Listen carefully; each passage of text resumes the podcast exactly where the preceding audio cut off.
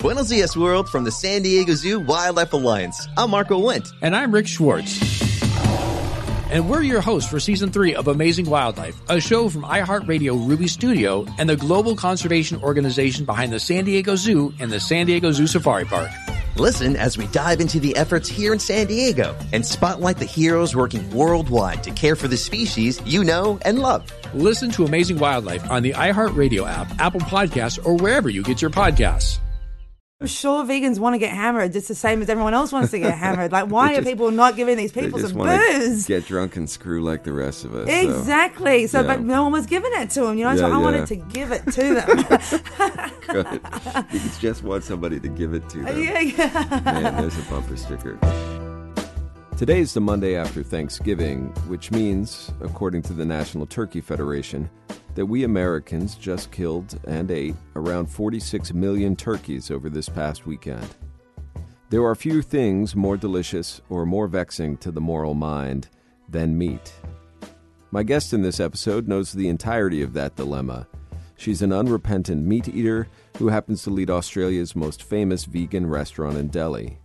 There are few people who cut through the bullshit on both sides of this issue, quite like Shannon Martinez, and I was honored to be in Galway, Ireland at the Food on the Edge Symposium, ransacking the Hotel Bloody Mary bar at 7 in the morning with her. I'm Nathan Thornburgh, and you're listening to The Trip, drinking with exceptional people around the world.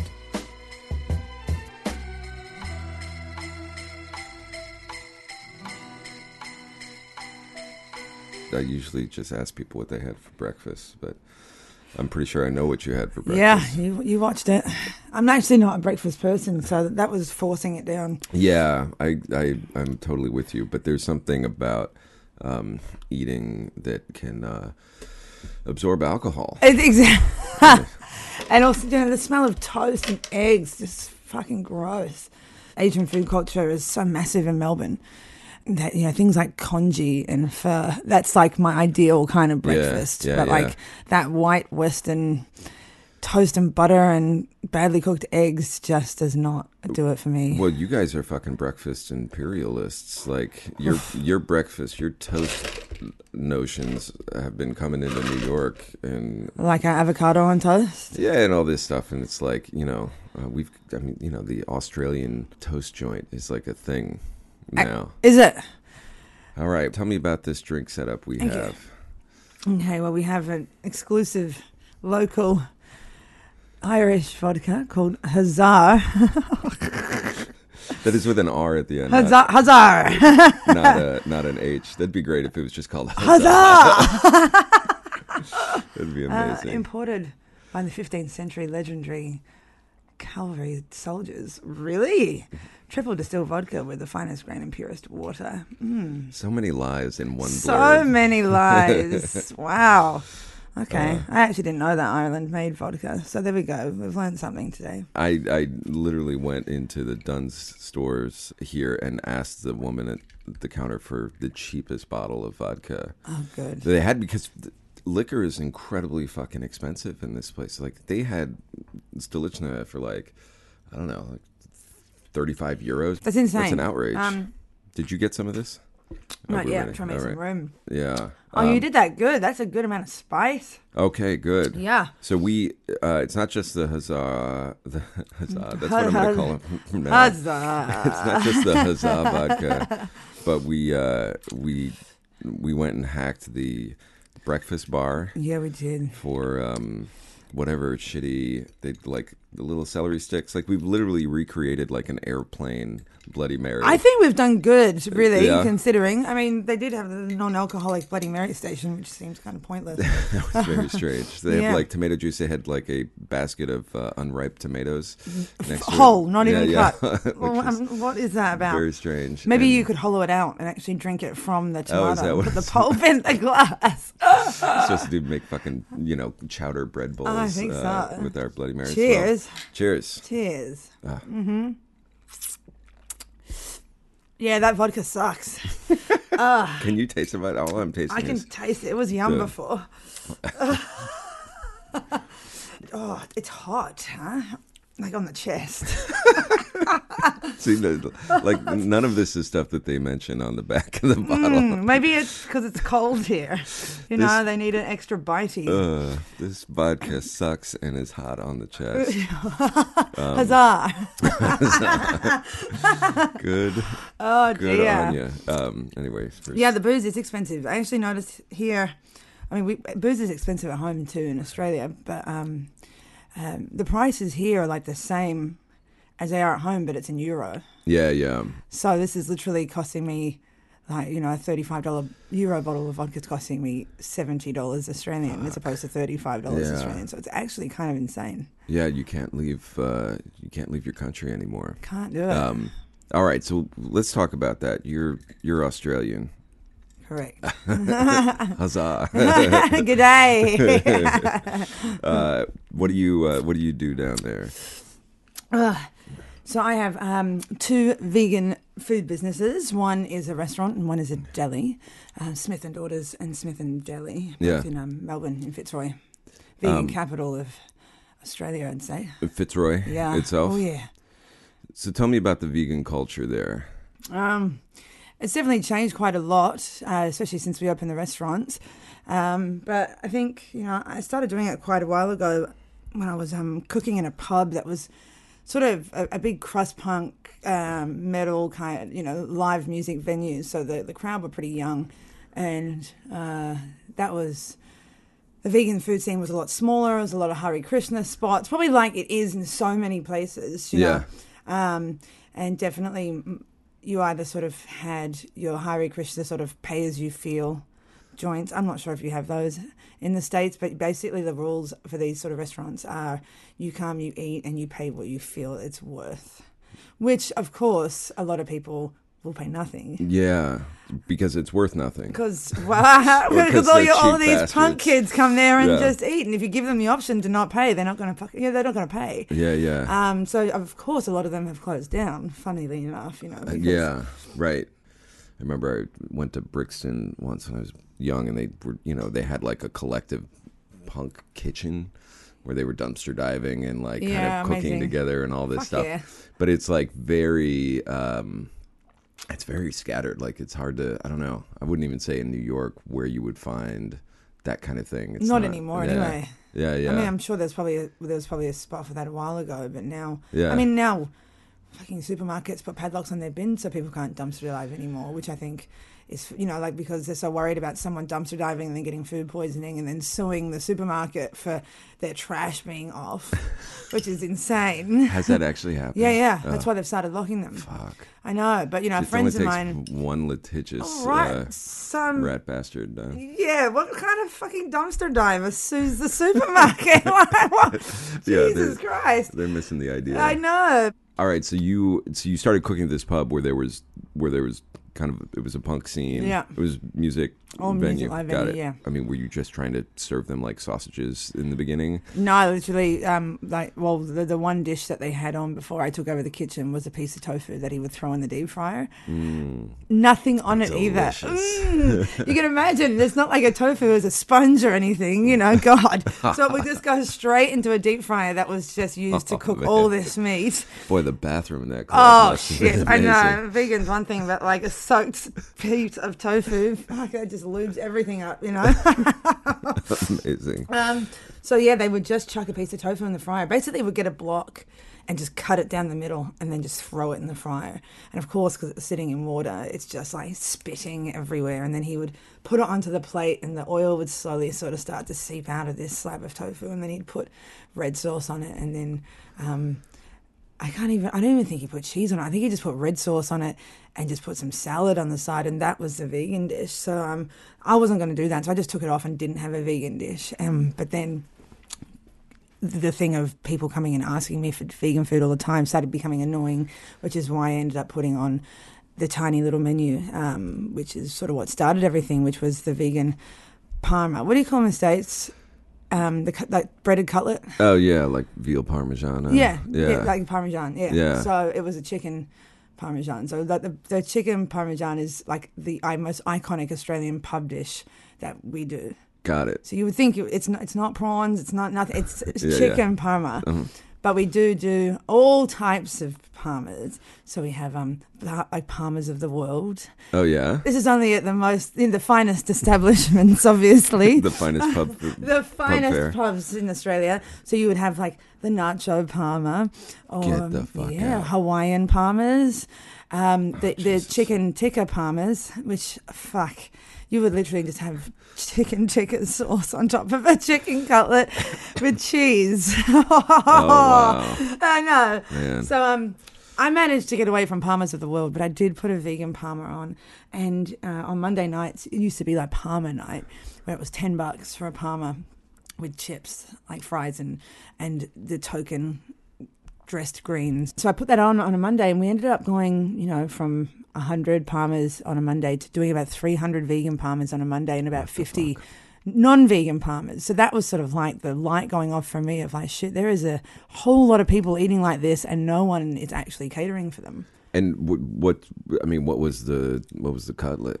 Was it like a seitan or Um, Yeah, it was terrible. It was terrible. I like, Oh yeah, yeah, I would um. some some some self uh, criticism. Oh, here. I'm I'm all for self-deprecation. I tell you, um, I, I get asked to make it all the time, and I refuse. I just absolutely refuse because Like, it was before I knew. past. Yeah. Oh yeah, exactly. And it was before I knew how to cook vegan food properly, Yeah. you know? And it was I didn't know anything about it, so I went exploring. Like one of my favorite things to do is to go down Chinatowns or whatever and just look in the grocery stores and just find anything that I don't know. Yeah. I've never seen before. I can't understand what's on the labeling. Then Yeah. I'll buy it.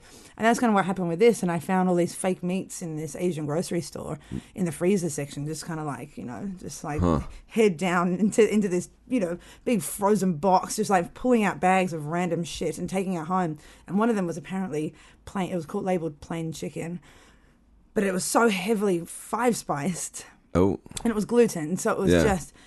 It looks kind of like you know, like when boxers' ears get really weird. uh, yeah, yeah, cauliflower. cauliflower. yes. It looked Oh. like a giant cauliflower ear. Well, that's fucking delicious. Mm, exactly. now, now you. now you're me. hungry, right? now I'm hungry. Got a Ah, cauliflower you ear. thought you were done with breakfast. Please tell me more. So imagine a giant cauliflower ear that reeked of five spice. so I just went ahead and crumbed that baby and put Oh, red sauce and vegan cheese on it. And the vegan cheese at the time was terrible. Yeah, um, yeah. It's it's it's still not the best, but it's it's so much better than it used to be. Do You know, um, the vegan cheeses that are available. And the one I had, it kind of it was it was very reminiscent of like the putty that you use to fill gaps in your No, walls. sure, yeah.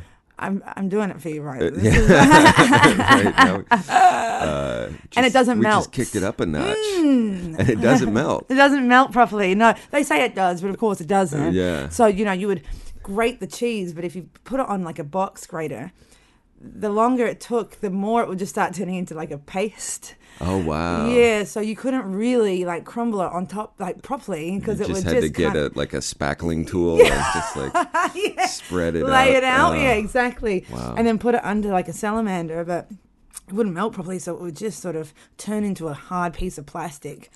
Oh, it was all it was terrible, but you know it was that shows you the poor state Yeah. of vegan food. that people were buying this shit they were from you. loving it, Yeah, and yeah. people still talk about it like it's good. And I keep telling customers, I'm like, like you've only have got fond memories Yeah, because it was 12 years ago. Yeah, you don't wanna Um, go you back. You don't want that nightmare back in your life.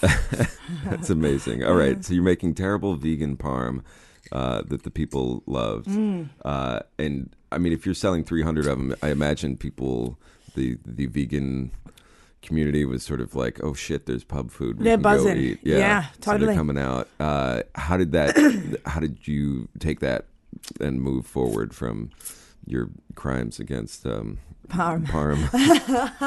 I should almost not be allowed to ever eat it again as punishment for fucking it up so bad. I mean, nacho parm. I mean, that's that's gonna that's gonna haunt me for a, a little while. I'm sorry. Right. Um, so the thing, um, I, I guess, purely coming out of ignorance in terms of vegan food, in my mind, um, I didn't think of vegan food as any different to like what vegans would want to eat was any different to what I would want to eat. So I wasn't thinking veggie stacks and Yeah. and co- like buffalo cauliflower wings. I was just literally thinking I just got to make the same menu Yeah. vegan because why would they want to not eat the same thing that everyone else eats? Because that's what I want to eat. So surely that's what they want to eat. Yeah. Because I'm not going to have a pub where it's like you know jugs of beer and pie floaters or like you know oh, cl- like classic pub food steaks and all that and then all of a sudden there's lentil dal and Right, like right. chickpea curries and stuff i'm like that just didn't even make sense to me i'm like go go to an indian restaurant if you want to eat dal like you're in a pub you want to eat pub food so fish and chips and all that sort of thing Yeah. but again i was just buying all these mock products from these places because i still didn't know how to make it Yeah. but I didn't know that this was an insane market that no one was catering. Like Right. no one was catering for vegans, not in the way in this way, and there was obviously a demand for it. Um, so you know, the food sort of just became it just mirrored itself. So I just had an identical meat and vegan menu. Um, and the, the problem with that too is that sometimes the vegans got the meat versions by mistake because they looked exactly the same. Oh yeah. So I had a lot of people throwing up in bathrooms or coming into the kitchen and crying because the waitresses would accidentally take.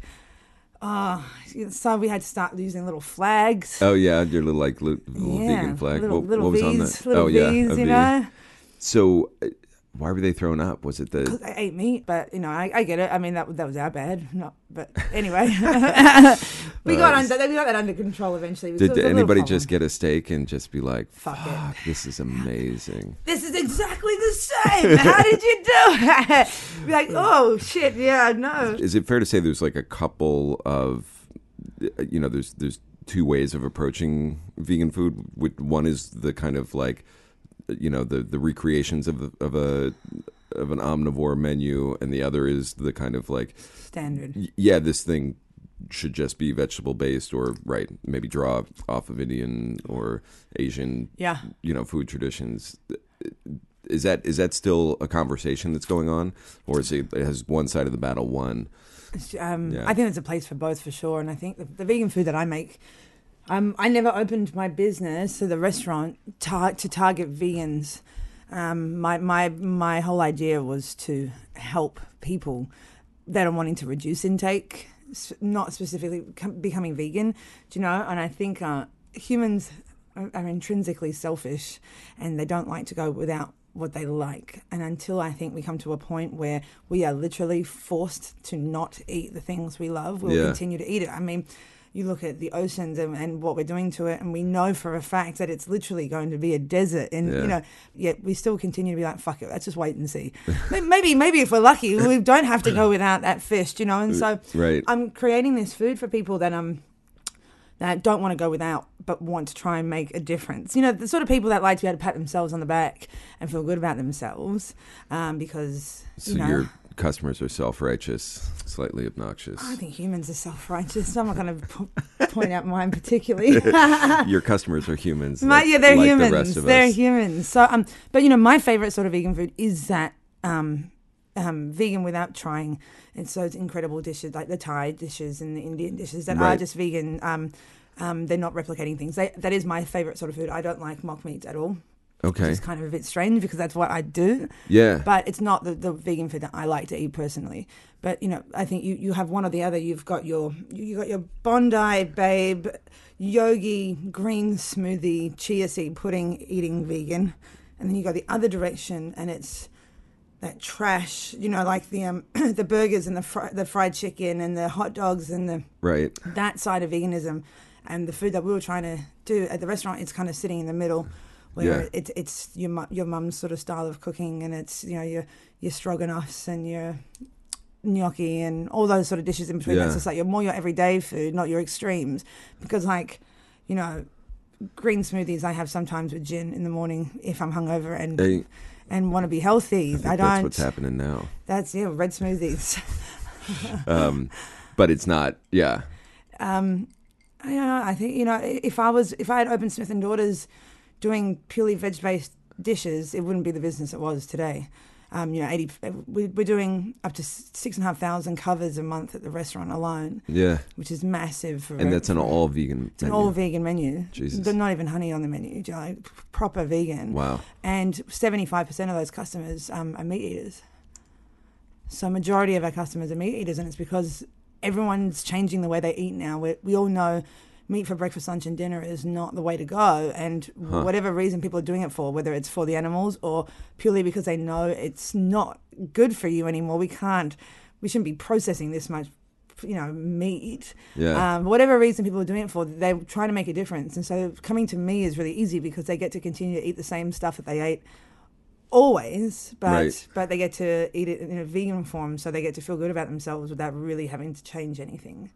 That's that's crazy. That's like that's. I mean, it's like married men cruising for dudes or something. Right. It like- actually is, yeah, like, yeah. I don't know. I, I I guess I just had not thought that meat eaters would uh, intentionally seek out a vegan experience. Yeah, totally. And you know, and they're booking a month in advance to come to the restaurant too. So it's a heavily planned out vegan affair. You know, Damn. it's not spontaneous, and um, you know, it's kind of like um, an extension on the meat free Mondays thing. I should say, by the way, that you know, I, I, from the outset, I'm slightly hostile to this idea. I mean, veganism. You know, I guess we all have our own path that we're on. Yeah. You know, I had some very, uh, some some some hard experiences in co-ops. you know, where you you only have to have seitan, you know, done poorly. You know. Oh, it's it's a rough, few isn't times, and you know it also feels very soon uh, after Tony's death to have a, a you know a noted vegan chef on the show. No, I, I did think that. he, was, he was such a hater. Yeah, Uh, but I get it though. You know, the vegans are their own worst enemy. Um, um, right, the Hezbollah like splinter faction Correct. of vegetarians. Correct. I think he called them. Uh, but that was also an opinion that he'd written in 2000, Uh-huh. and that was you know kind of the swagger of the time. Yeah. Uh, and you know, at the end of the day, there's like some very real, uh, very macho problem sets that that veganism seems like they start to address.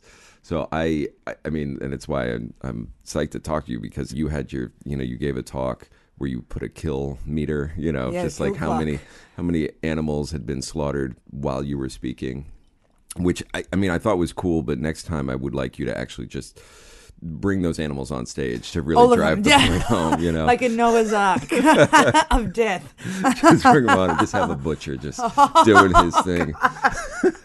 for maximum impact. Yeah, I mean, you know, you want to make some vegetarians like it's actually not that hard. No, You- no, it's you not. just gotta just gotta bring people into the slaughterhouse.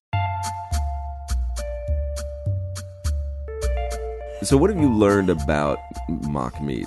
You were Hmm. slagging your own early uh, attempts at this stuff. I mean, what's in your cookbooks that people can use? Um, well, actually, in terms of the mock meat side of things, I don't have a lot in there because they're actually really difficult to make Yeah. properly. Okay. Nothing. The, the way that all the dishes are created at the restaurant is um, every meal starts off not vegan, which some vegans think that makes my business not vegan. Some people think my business isn't vegan because I'm not vegan, which means that the wage that I take from my restaurant is being spent on things that aren't vegan, which therefore makes my business not be vegan. Dude, I saw you had some salami on the breakfast I plate this definitely morning. did. I would actually wait, I, I- let's talk about that a second because you you had said something I thought was pretty fascinating. It's like, and you were kind of mocking people's responses to this, and yet acknowledging them too. It was like because you eat meat, like you what you've got more cred to talk about veganism. Yeah, because people think then I I can cook better. I, I have a better palate, Yeah, yeah, you know, which which I'm I'm going to have to say I do yeah, because I'm not vegan. Being vegan changes your palate massively. yeah. You don't taste things the way that I taste things, which is why the best chefs making the best vegan food are not vegan. Um, every restaurant I've taken my business partner to, and she's been vegan for nearly 20 years, I'm pretty sure. Um, will be my friends' restaurants, like Momofuku in Sydney and things. Like one of the best meals we've had recently for her was there. And as long as you tell these chefs, Right. and, and, you know, these chefs, they're proper chefs that have worked all over the world and have incredible palates. And you go to a vegan restaurant, there's no such thing as like a vegan apprenticeship. do You know, like you don't. There's not training for vegans like there is for chefs, like Yeah. for, for regular chefs. They- They're not staging all around the world learning from the best. Right. They're just good home cooks that are vegans, you know. But when she, um, when when she, we get we get a product into the deli that's like a new vegan cheddar or something, Yeah. and she'll eat it, and everyone in my business like, and you know, only half of my staff are vegan. Most of my kitchen are not actually. Um, and, and they'll get a new cheese and she'll be like, Shan, this, taste this. It's just like I remember cheddar tasting. It's like, fuck, girl. Like, when, when was the last time you ate cheddar? Because literally, this is foul and it tastes nothing like cheddar. But to her, it does. Because it's been so long since she's eaten it, you know, and they forget things like texture and mouthfeel and all these things. They just, it's because it's been so long, you're not missing, you don't miss them anymore. And so it's so, your palate changes so dramatically that, that the food that a vegan produces is so different to what Yeah. the food is that someone that eats meat and dairy does, just because you're looking for different things, you know. Right. Um, so I would definitely recommend ordering the vegan options off the meat. The off meat the chef. meat menu. Yeah, the meat Yeah. chef. Well, it's interesting. You know, we've got we've got uh, a woman who works at Roads and Kingdoms from who's from Mumbai and has never eaten meat really in her life, and she's, you know, she's had like the Impossible Burger kind of thing, and she's like, she just can't relate to it. She's Yeah. like, I imagine this is what it's like to eat meat.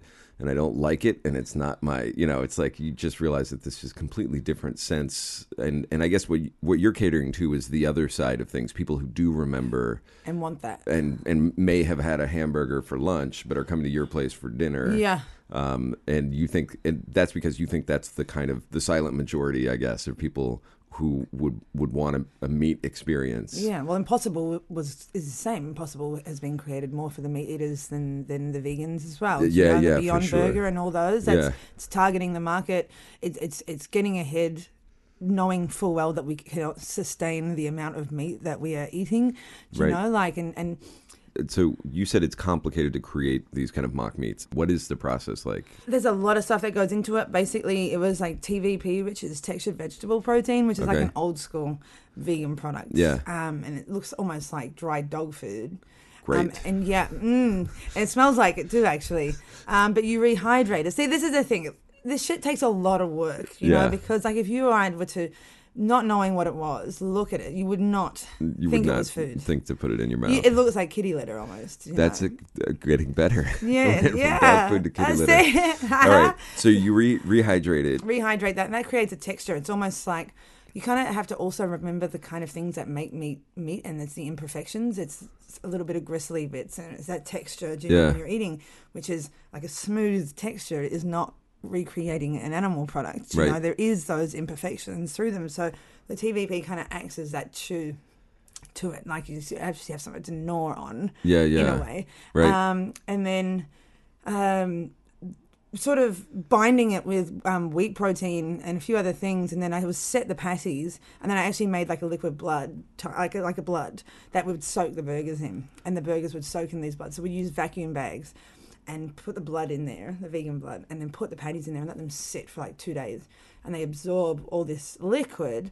So when you cook them, the liquid then comes back out. So when you bite into it, Wow. it's it's way more graphic than the Impossible Burger. Like I was like, "Fuck, you want a bleeding burger? I'll give you a bleeding burger." yeah. Meanwhile, everybody in the restaurant is just covered in gore. Yeah, exactly. Yeah. Well, of course, newspapers and the media love to like exaggerate things. So, and and of course, because I'm the meat guy that makes vegan food, they like to make it even worse Right. because they look at me and they're like, "Oh, you kind of look a bit goth." So, I the picture they used of me was me with the burger, and then they put blood coming down my Oh, chin. wow. Of course, you know, because that's how they like. Let's just make this like a little bit of a vampire photo shoot. Just in time for Halloween. yeah. Vampire vegans. Uh, so this thing, and what's a, what's your vegan blood made out of? Um, it's like a beetroot, pretty much beetroot um, and red wine reduction. Same as when I used to Oh, make shit, the uh, okay. blood sausage um, at the restaurants. We did vegan morcilla, um, which was actually based on my grandmother's recipe. Uh, and a lot of these things are all the original recipes that I would use for non-vegan things. And I, just because I've been doing it for so long, I sort of know where I need to replace things, Yeah. you know, and what products I need to use and the little tricks to make it what it needs to be. But the morcilla was the same. It was um, with barley and rice as sort of like the filler, Right. same spices, same everything. Yeah. I use um, a vegetable suet Okay. um, instead of like an animal based suet, which Wow. is the fat that's going into Yeah. the sausage. And then the blood is, is a reduction of the beetroot, which really helps with that irony kind of taste, um, and the wine. And then we sort of cook that down and thicken it slightly to make it a bit viscous. And then we fold that blood mix through through the rest of the mixture, which is what you would be doing with a blood sausage anyway. Yeah. And then we roll it in cling film and we, we poach them as a sausage, and then you can unwrap them and they hold. And, And they're they're off. still there. Yeah, and you cook them off into little discs. So we did like um, blood sausage empanadas, And we did a whole blood sausage, which was far more confrontational for customers and took a little bit to catch on. Because, I mean, a lot of meat eaters don't even want to eat blood sausage, let alone vegans. Uh, that is true. Yeah. Yeah. I'm waiting for your Polish, like you know, lukewarm blood soup uh, oh, version. oh, I will give that to you, don't you like worry. straight iron taste, like you're licking an open wound. Um, God, what time is it? know, it's eight thirty in the morning, and, and we're yes, we're making you, all you listeners, so incredibly hungry uh, with these descriptions. So, so your your family had uh, came from Spain. My father, yeah, um, he came to Australia when he was 16. Okay, and the S- Spaniards, noted vegans.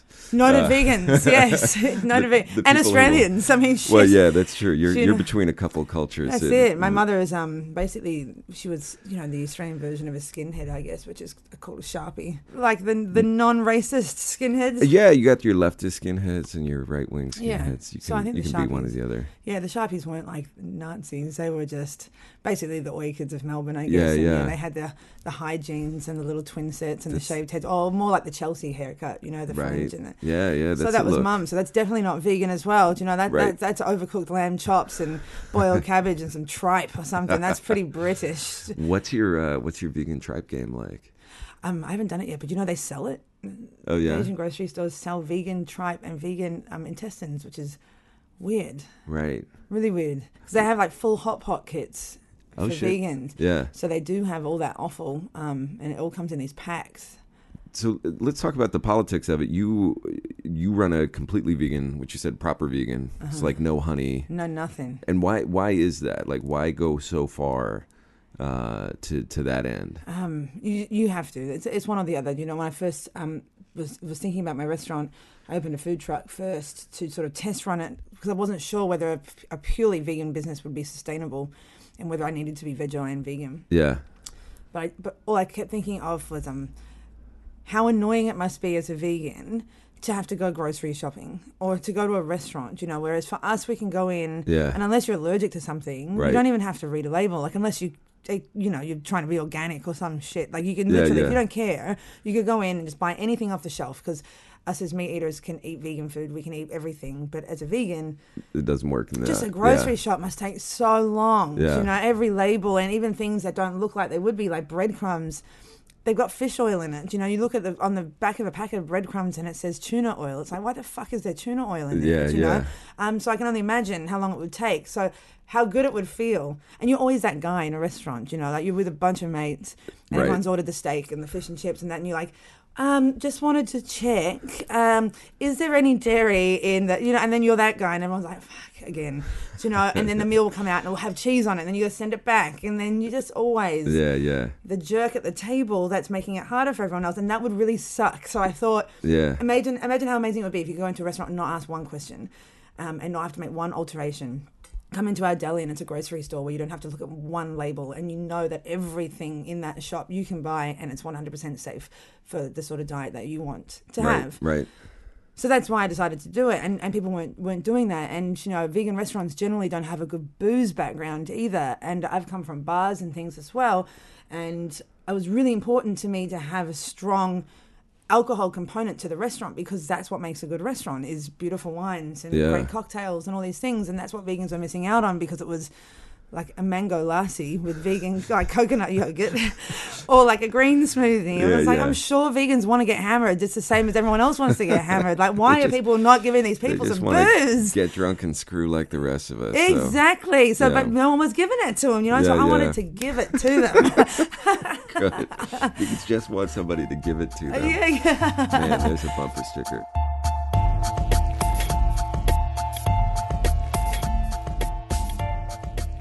This thing about you eating meat and not being like, not being the, the, the hero that some people are looking for in the vegan community. Oh, like yeah. the politics can be so like self-immolating. Often it's just like, okay, well, fuck all this.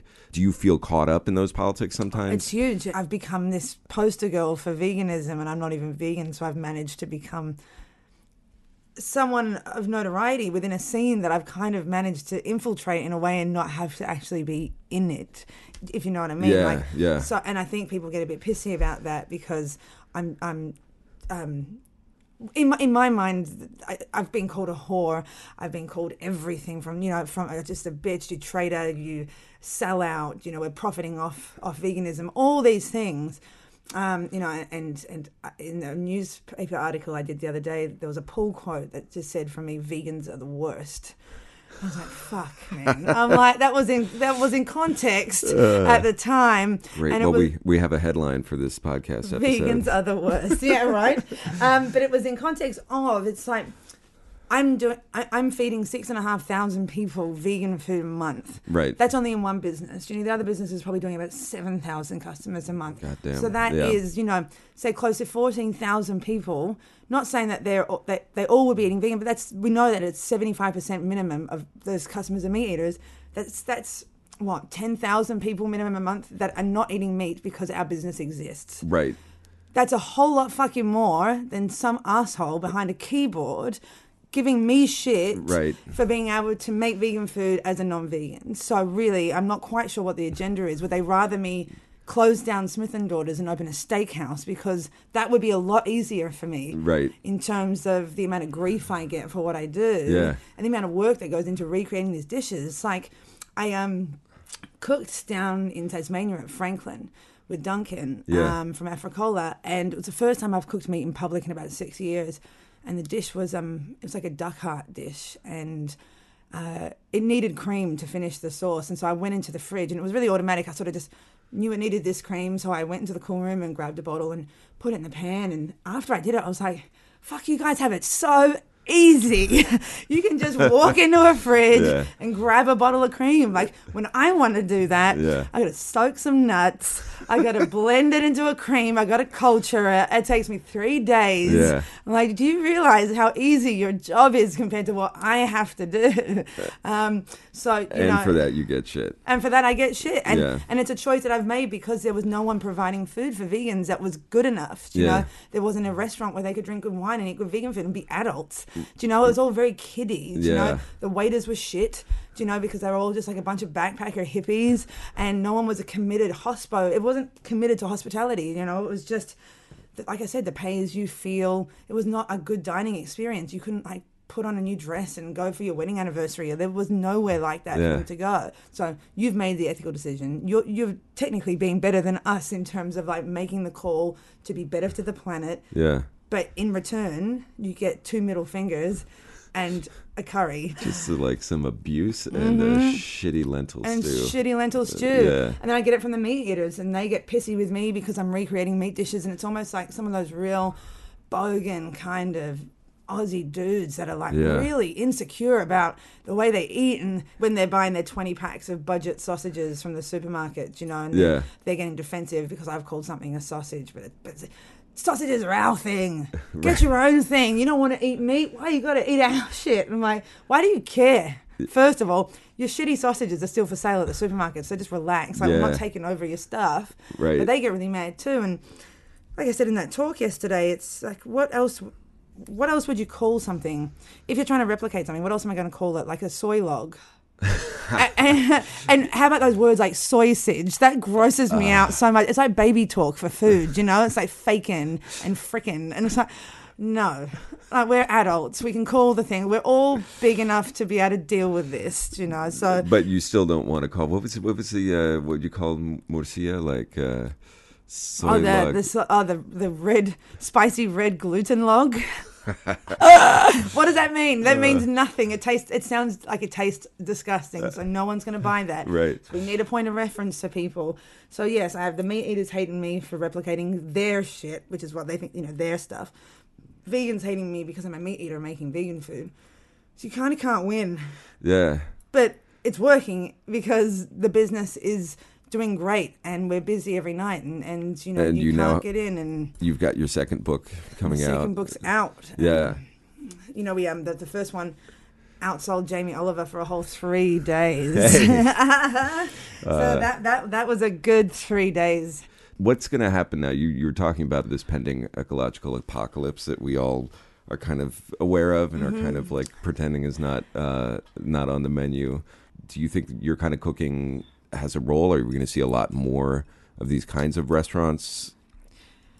Yeah, it, it is going to change, and I think chefs are, are acknowledging this, and it will be chefs like myself and, and other non-vegan chefs that I think are going to start changing changing people's thoughts on vegan food. Um, I do a lot of collabs in, in, Australia, and I've never done a collab with a vegan restaurant ever. I've, I've refused. Yeah, it's always with super meat heavy restaurants too. So, um, Bell's um, in in Australia, Bell's Hot Chicken is owned by a friend of mine, Morgan, and you know he's he does fried chicken for Noma and all these things, and yeah. and that's just his his that's his whole jam is fried chicken. So I went and did it, I think, at his restaurant, and I turned his entire restaurant vegan for the day, and didn't change an, an item menu at all. We did drumsticks, we did um, chicken wings, we did everything, but the whole thing was vegan. We did 750 covers in four hours. What the fuck? And I do it with people like that, yeah, um, because I want these guys to see that there is this giant market and a need for this, and Yeah. they're all great chefs, and they they can do it, you know, and. And his vegetarian item on his menu could have been vegan so easily, but he just didn't even think about it. I was like, that that's even if it's just purely uh, from a financial standpoint, right. this is an entire demographic that you're missing out on. You know, and, and and people come to us now because not because even they're vegan, but we have a massive Jewish clientele because our food is kosher because it's vegan, and we used Yeah, to have yeah. vegan prawns like garlic prawns. You should see their faces. Like they're like kids that are getting away with doing something real cheeky. Like they're eating these That's prawns, kind of like, ah, don't look at me, you know. And um, and then pregnant women will come in who can't have raw egg in aioli or mayonnaise Right. and things like that, and they come in and they buy big tubs of mayonnaise because they're craving it and they want it in their sandwiches, so now they can have it. Right. So the demographic has gone from you know attracting vegans to now mostly meat eaters to now every allergy and Yeah, God, everything. We just cater for everyone now, do you know? So it's everyone can eat vegan food, whereas not everyone can eat a steak. The people with the nut allergies are fucked though. they should stay out of your restaurant. They should stay out of the restaurant, along with the n- no garlic and onion people. I mean, you tell a vegan chef to not put onions and garlic in something, and basically my, my, my work here is done. You know, like what have I got to base anything on if I can't do that? And then the shiny food. The, the someone told me they couldn't eat anything shiny, which was nightshade. I figured out in the end, but I'm not a nutritionist either. When someone tells me these things, I'm like, I don't know what that means. that's like a that's a very abstract way of describing. That's what she said. Uh, yeah, I, I can't can't eat anything shiny. As she's drinking a glass of wine, right? And I was like, ah, aren't grapes shiny? Like, or is it not shiny anymore because it's been juiced? Because I'm that is definitely shimmering. What is a, what is a shiny food? like onions and eggplant, capsicum, zucchini, That's not a skin, that's not, that's that's not a thing. nightshade. What? Oh, is that an actual allergy? Yeah. Okay. But I didn't know that at the time, and she just told me she couldn't eat anything. Like, you know, the waiter comes into the kitchen and goes, This chick on 34 can't eat shiny food. And I was like, What the fuck, man? You're joking me. And because they didn't say nightshade, and actually at that point I didn't really know what nightshade was, because like, you, there's something new every fucking day. Right. Um, but when they came in and said shiny, I'm like, Nope, mm-mm. you can tell them to go home. Gonna eat all the matte foods. all the matte that- foods they want. Like, what even is matte? I'm like, everything is shiny. Like an onion is shiny. Even after you peel it, it's still somewhat shiny. You know, like, am I, well, oh, fuck, I don't know. So, um, Amazing. yeah, it can be a little bit painful, but it's great, you know. And I also am really stoked to be doing it um, because, it, you know, uh, well, actually, the whole thing came about with vegan food and committing to it because uh, I was actually between music and, and and food, and with my ex husband being a professional skateboarder, I managed to sort of swindle my way into my band being on the Vans Warped Tour in America, Okay. and we did like sixteen shows, and we got to like sort of stay on the Volcom bus Oh man. and do yeah. a tour. All right. Um, but we'd only play. experience. Yeah, we'd only play for like forty-five minutes, and sometimes, you know, uh, the way the Vans Warped Tour worked is that they didn't have like a set um, set list. Yeah. So the kids would have to get there pretty early in the morning, and, and like one day NoFX would be playing at ten in the morning, and Yeah. sometimes they'd be at eight o'clock at night. Yeah. So sometimes we were on at ten, but sometimes we were on at eight o'clock at night. So sometimes we were playing to a fucking huge crowd Yeah. Yeah. and sometimes it wouldn't be. But you'd only be playing for 45 minutes a day. Um, so then I was so bored that I went and worked for the catering kitchen for free because I wanted to cook because I was missing cooking yeah. so much, you know. Um, and there was heaps of like, of a lo- obviously a lot of the dudes in the bands were vegans, so there was a whole thing there. So I started playing around with vegan food there as well. Oh shit. And then, um, you know, I got back, and you know, Mum was like, "All right, so music, food, music, food. And she goes, what's the first thing you think about when you wake up, and what's the last thing you think about when you go to bed? And I was like, cooking. And she goes, oh, well, there's your answer. Yeah. And she said, and with the whole vegan thing, it's like you can either open a restaurant and compete with a hundred other people on the block, or you can open up a vegan restaurant and be the only one doing it. And I was like, well, shit, that's just good business. Yeah, yeah. Do you know? So like, not only is it creatively awesome because I have to try and figure out new ways to do things every day, but Right. but you know, hospitality is a hard industry. Either way, it's hard to get ahead. You know, so why would I choose something where there's, um, you know, there's- Were you there's- diving right in the middle of it? Yeah. but create something new that's my own, which is very hard to do in food because Yeah. everything's been done a thousand times. Do you think that there's going to be, we'll see more of these meat chefs kind of make the move and open restaurants? Have you heard from people who are like, you know, I'm thinking of opening a vegan restaurant or, No, but you know, I saw Danny from Mission Chinese. He's doing heaps of vegan stuff lately. yeah, I've yeah. noticed, like, because I think he's working with Impossible or something. Right, Um, and he's doing like the mapo and all those dishes, which I think is fucking awesome. right. Um, uh, so I see that, but I don't. All, all my friends who do do the vegan um, that are getting onto vegan food, they're still not doing what I'm doing. They're still doing very much the plant based, like the strict veg based Right. dishes. They're not m- mimicking meat. Yeah. Um, and also, you know, even in the five years, I've barely had five chefs come and work for me, qualified chefs, because people don't want. It takes a special, special sort of chef to like learn their trade for 10, 20 years and then come into my kitchen and have to pretend everything they've ever learnt gets put aside. Right. And it's like starting fresh again. And Yeah. there's not a lot of people that are willing to sort of um, start from scratch. So most of my chefs have been my dishes that I've then put through school, Yeah, yeah. which again, a lot of people had a problem with because I put my uh, chefs through a regular apprenticeship, which again, in their minds, makes my restaurant not vegan. Because they're just covered in blood. Because they're covered in blood. They just, they've got chicken carcasses hanging off them like a Christmas tree. Uh, that basically that animal carcasses have uh, somehow fueled their careers, so they're it's all tainted. So that's all tainted. Yeah. Good times. Yeah. Um, well, shit. Thank you for uh, for being on here, Shannon. I appreciate it. And uh, if if someday I ever cross that impossibly large ocean between uh, between you and me, I'll I'll come and get it. What's the one thing that I would have to get from you? Probably menu? the braised beef, which is like our oxtail dish. Oh man, Yeah, with um polenta. I'll, I'll, I'll, I promise you, you'll um you'll like it. it's good to end on the uh, the non cauliflower ear. Yeah, I promise you, I won't feed you that. Beautiful. All right, thank you, All Shannon. right, thank you. The Trip is hosted by me, Nathan Thornburgh, produced by Josie Holtzman and Danielle Roth of Future Projects. Our editor is Roads and Kingdoms, Taffy Mukanyazi. Our executive producers are me and Matt Goulding, also of Roads and Kingdoms. Thanks as always to Adele Rodriguez for the art. Check out the updated art and logo he made for the show this week. And to the Bay Area legend, hip hop producer Dan the Automator, for the show's music. Next week, and I can't lie, I am incredibly excited about this. I finally get to sit down with Dan the Automator, one of my musical heroes, and drink ridiculously strong sorta Negronis and talk about life, race, hip hop, and our common roots in the city by the bay. We'll meet you there.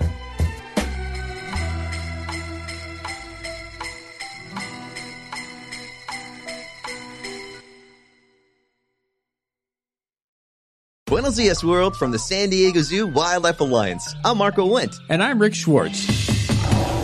And we're your hosts for season three of Amazing Wildlife, a show from iHeartRadio Ruby Studio and the global conservation organization behind the San Diego Zoo and the San Diego Zoo Safari Park. Listen as we dive into the efforts here in San Diego and spotlight the heroes working worldwide to care for the species you know and love. Listen to Amazing Wildlife on the iHeartRadio app, Apple Podcasts, or wherever you get your podcasts.